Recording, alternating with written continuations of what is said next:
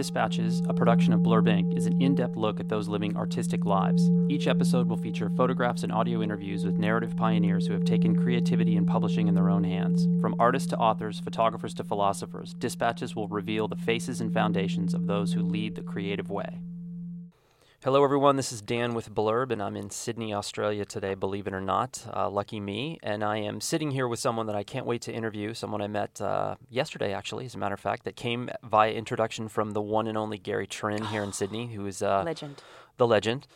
Uh, I am with uh, Jess Scully and my wife, apparently, too, who's coming in. But uh, anyway, there, when I looked you up last night, I found curator, artist, festival director, consultant, and then I thought, okay, did I miss anything?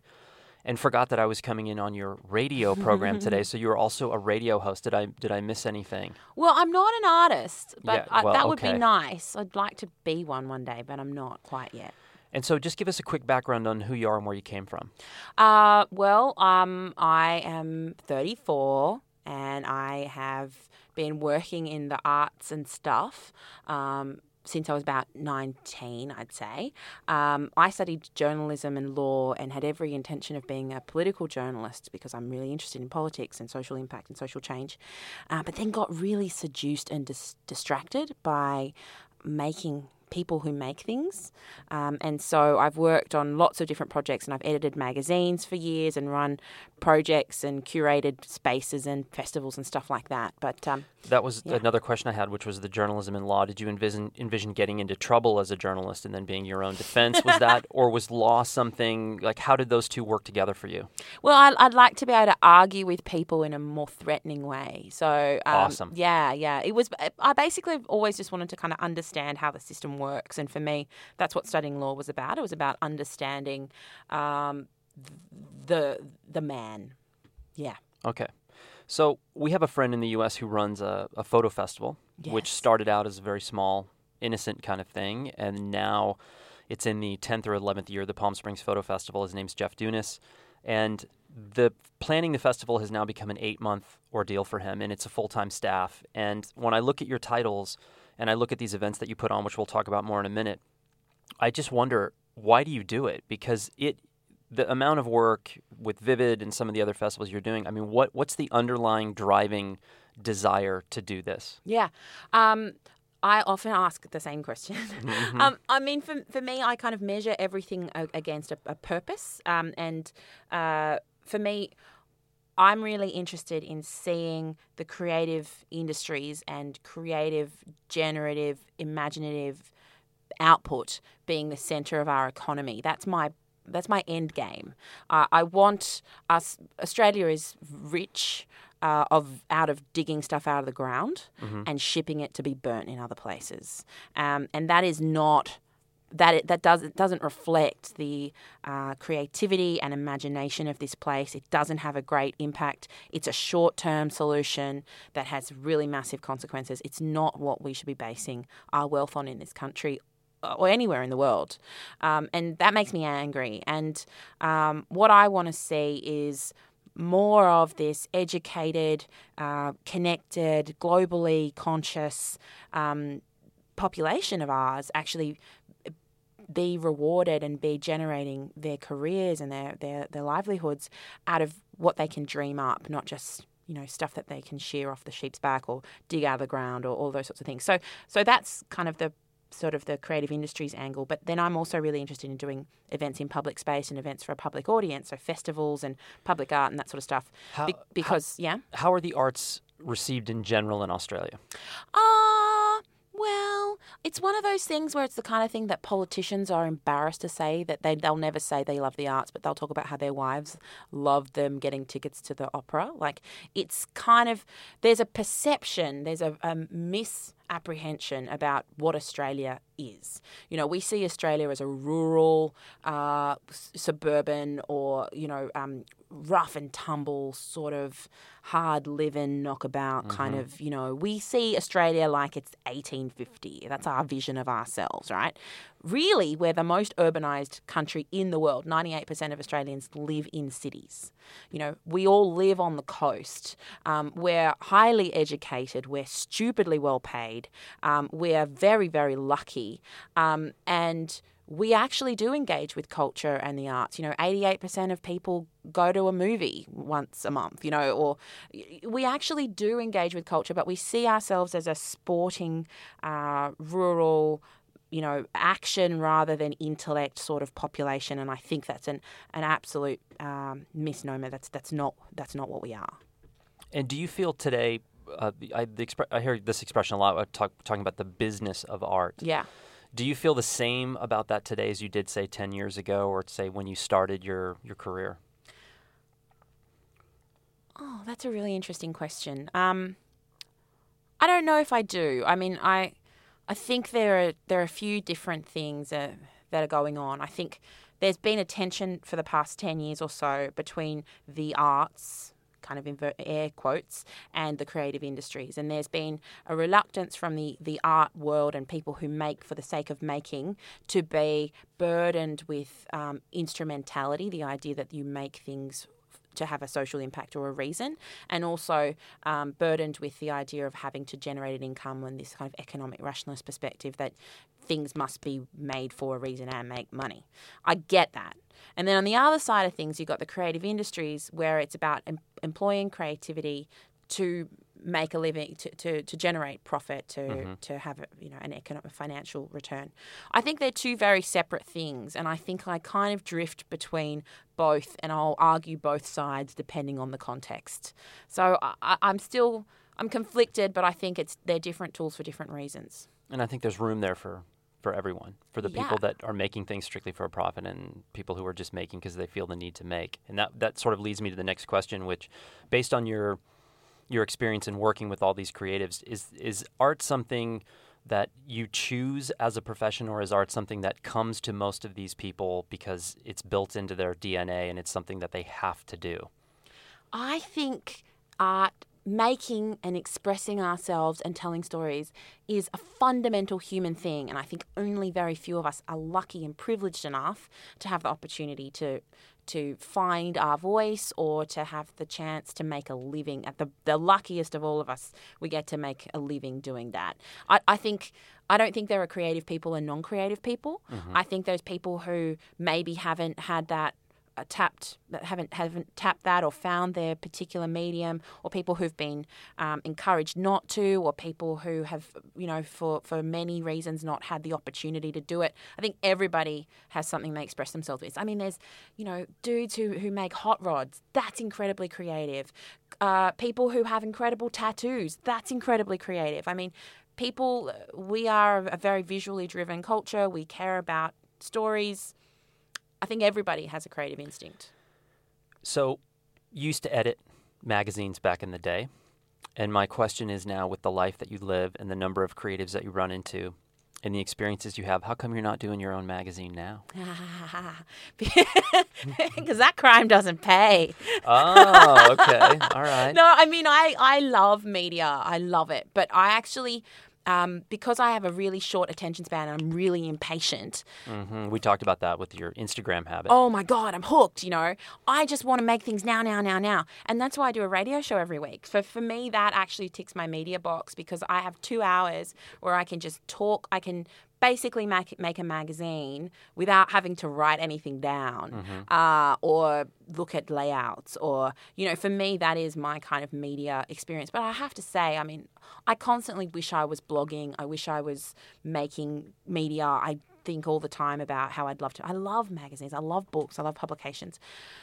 But i'm just i'm too impatient at the moment. One day, hopefully, I'll relax. Maybe when you get old, you yeah, slow down. Yeah. You know, we'll be here. We'll be old and gray. we can come back and revisit that topic. Okay. So there's a million things that I that I still want to talk about, but one I want to jump to is Vivid. Yes. Can you give us a little background? The, and the last time that I was in Sydney, and the, actually the people that we're going to have dinner with tonight, I was at their house, and they said to me how did you like Sydney? And I said, I don't really know. I didn't see it. I was inside the whole time. And they said, Well, what did you what do you think of the harbor? And I said, I don't know. I didn't see it. And they looked at me and thought I was kidding. And then they said, Well, what do you think of the opera house? And I said, I don't know. I didn't see it. And the father said, Get in the car. and, and it was pouring rain. And we drove down there, and it was the Vivid was going on, Yep. and they had you projected on the side of the on the Opera House itself, and I was like, "Wow, what is this?" So give us a little. It's an 18 day creative festival or idea festival. Well, it's an 18 day festival of music, light, and ideas. Uh, it was started, the first year was 2009, um, and it has very prosaic uh, and unromantic und- origins. You know, it's, it's basically a tourism event designed to draw people to the city.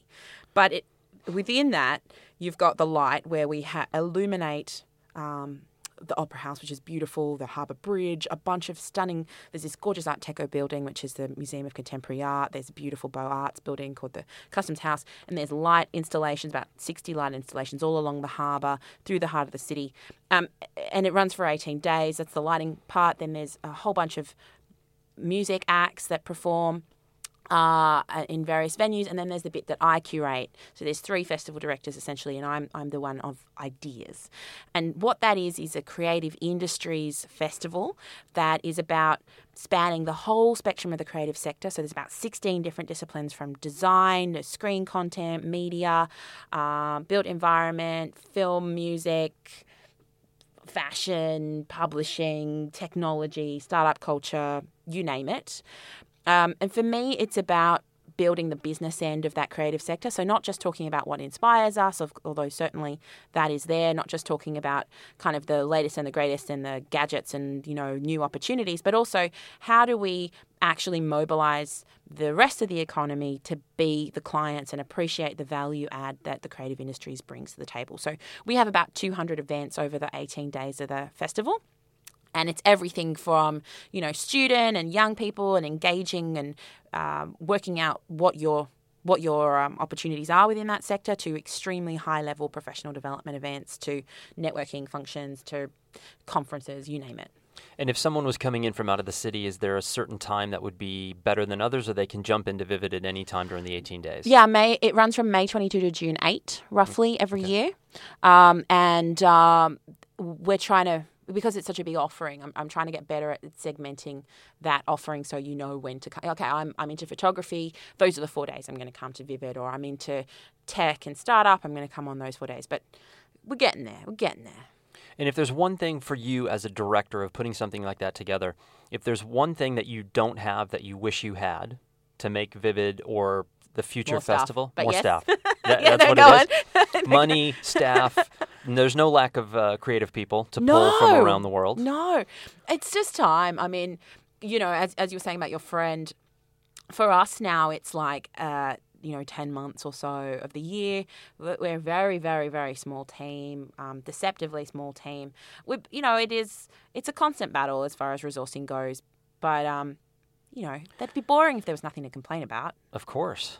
Um, my final question is based on something that we talked about a little bit about last night. And the note that I took for myself was what role will creatives play in saving us from ourselves? Because you were talking about how within the workforce you have people who let's say are in mining or you have people that are in banking and they're they're viewed as like oh they're a productive part of the of the revenue of, hmm. of the country but creatives even though they are as, as well they equal a certain amount certain percentage of the of the money co- coming in they don't aren't they aren't necessarily viewed that way. So how do you feel about that? And how, and what do you, what role do you think creatives will play in a world that we you know definitely has some issues? Where how are they going to help in the future? I, I think um, the our economy, which is based on growth, is is based on the idea of attaching value. Ever, ever increasing the number of things you attach value to. So it's about taking things that are have have been free in the past or have an unquantified value, whether it's home lab based labor or derivatives or whatever it is, and attaching a value to it, and therefore generating a transaction around that. That's what the economy looks like. Um, we think that people who make banking transactions or you know sell coal that's a legitimate adding of value. But what about the adding of value that comes from design, from um, developing uh, efficiencies through kind of analyzing a system, through documenting things and, and developing a community? Those are those those are relatively new ways of adding value and so I don't think our economy knows how to value it yet. That's one part of the problem. I think the other part of the problem is that we as creatives undervalue and undermine what we do.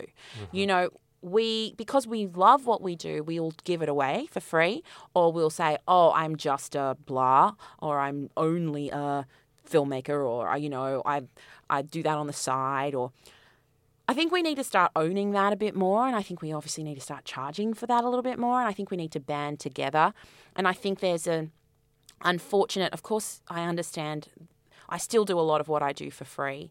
But unfortunately, this kind of intern culture and this kind of give it away mm-hmm. culture undermines what we do. And I think we need to appreciate that the skill, the skills that you develop over 25 years of being a photographer are very different to the skills that you have just because you've got a phone with a camera on it. You know, so exactly. So I think it's about learning how to articulate the value add that we contribute as creative practitioners. And I think it's also about mobilizing politically. Um, so, for example, I think most of the great gains that have been made as far as welfare of the population, of the you know, in the 20th century came through the labour movement, through saying, you know, a fair day's pay for a fair day's work. We don't have that anymore and we don't organise collectively because we work independently. I don't mm-hmm. work in an office. I don't, I, I, do work in an office. What am I talking about? But, you know, I don't clock in. Hypothetically. You know, but, you know, many of us work independently where we've kind of got this individualistic culture that we've been sold as freedom and flexibility, when in fact what it has done is undermine uh, our our, our benefits and our ability to um, get to leverage our, our, numbers and turn it into a positive outcome. Mm-hmm. So I think we need a union. Um, those are those are uh, dangerous terms. I don't know what they're like in Australia. Oh yeah, no, it's dangerous yeah, here same, too. Same. dangerous All here right. too. You know, I, I, think we need a union, and I think we need like a rate. We need rate cards, and I think we need um, and I think I think it, it also goes back to the education of the kids coming out of school yeah. that they've got to be because you know you come out of school you're trying to get work you're trying to make a name and people know that they're not necessarily malicious people but they think well this is a person that we can get for free and you're young and you think I'll just do this for free and then they're going to love me and I'll get future work and a lot of times they go well thank, that was great but we're going to go find somebody else yeah. for free and we've all done it you know yeah. and that's fine because you to an extent you need to get better but I think we need to be able to value we need to be able to almost rank the experience that you might have after 25 years or with so much experience. And so, you know, I think it's a question of organizing, of being able to um, maybe almost standardize what is a very um, broad and, and varied sort of spectrum of creative work. But I also think, in terms of the education side of things, having a better idea of what the jobs are that are available and mm-hmm. that you can also kind of create these hybrid roles which are, don't won't even exist yet. And so you know you don't just have to be a journalist or a photographer or a filmmaker. There are hundreds of other jobs that sit around those sure. um, that offer opportunities as well well, thank you for all of that. It was wonderful to uh, finally get a chance to sit down and talk with you. I really appreciate it. And uh, hopefully, uh, we'll be venturing back here for, for Vivid. That would be wonderful. And we can continue this conversation. Yeah, come back for Vivid, everyone. Yes, I'm hoping that uh, back at the Blurb Mothership, they hear that and uh, send me back. so thanks again, Jess. Really thanks, appreciate Daniel. it. Thanks, Daniel. Thank you.